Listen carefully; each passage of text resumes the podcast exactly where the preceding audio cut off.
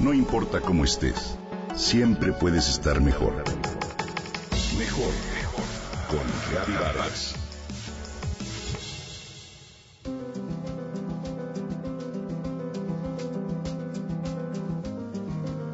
Algo en el refrigerador de Hortensia no huele bien. Ella acaba de llegar del supermercado y se da cuenta al disponerse a guardar las cosas del refri. Encuentra un arroz blanco que nadie comió y que se hizo viejo. Tampoco está en un buen estado las zanahorias, los chícharos y las calabacitas que trajo la semana antepasada. Hay un puré que no tiene mal aspecto, pero prefiere deshacerse de él. Y unos restos olvidados de guisado de pollo y yogures que cumplieron su fecha de caducidad sin que la familia los consumiera. El refrigerador se queda vacío.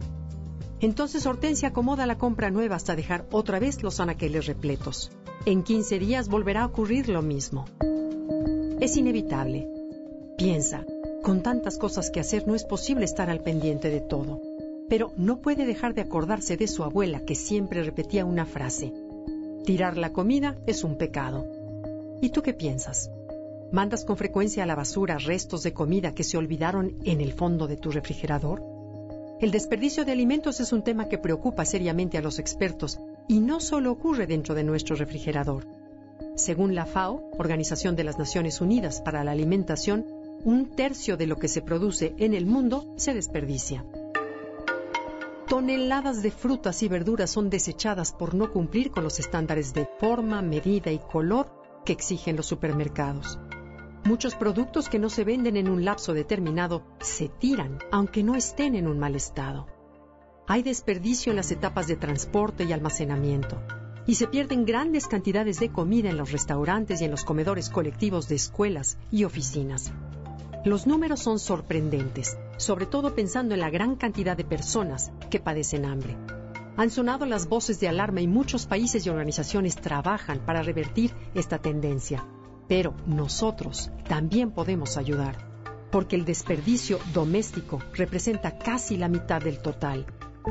La chef catalana, Ana Parellada, es activista de un movimiento mundial llamado Cocina de Aprovechamiento, toda una filosofía que podemos aplicar en nuestro día a día.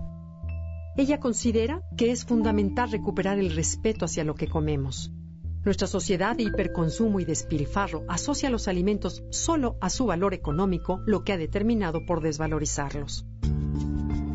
Cada alimento que llega a nuestra mesa lleva el esfuerzo de los hombres y mujeres que trabajaron para producirlo y desperdiciarlo. Es una falta de respeto. Hay que educar a nuestros hijos en estos valores e involucrar a la familia en la planeación.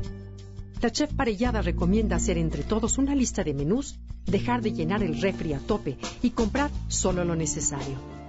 Sugiere dedicar unas horas cada semana a preparar las bases de los platillos para armarlos después en unos cuantos minutos. Cada quien debe servirse lo que va a comer sin dejar nada en el plato. Es importante revisar con frecuencia lo que tenemos y congelar, bien etiquetado, lo que no vayamos a consumir de inmediato. Hay muchas formas de aprovechar las obras. Es cuestión de imaginar y de ser responsables. Porque, como decían los antiguos mexicas, el alimento es nuestro existir, nuestro vivir y nuestra total esperanza.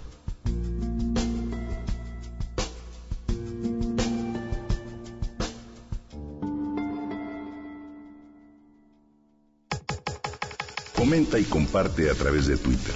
Gaby Gaby-Vargas. No importa cómo estés, siempre puedes estar mejor. Mejor, mejor. Con Gaby Vargas.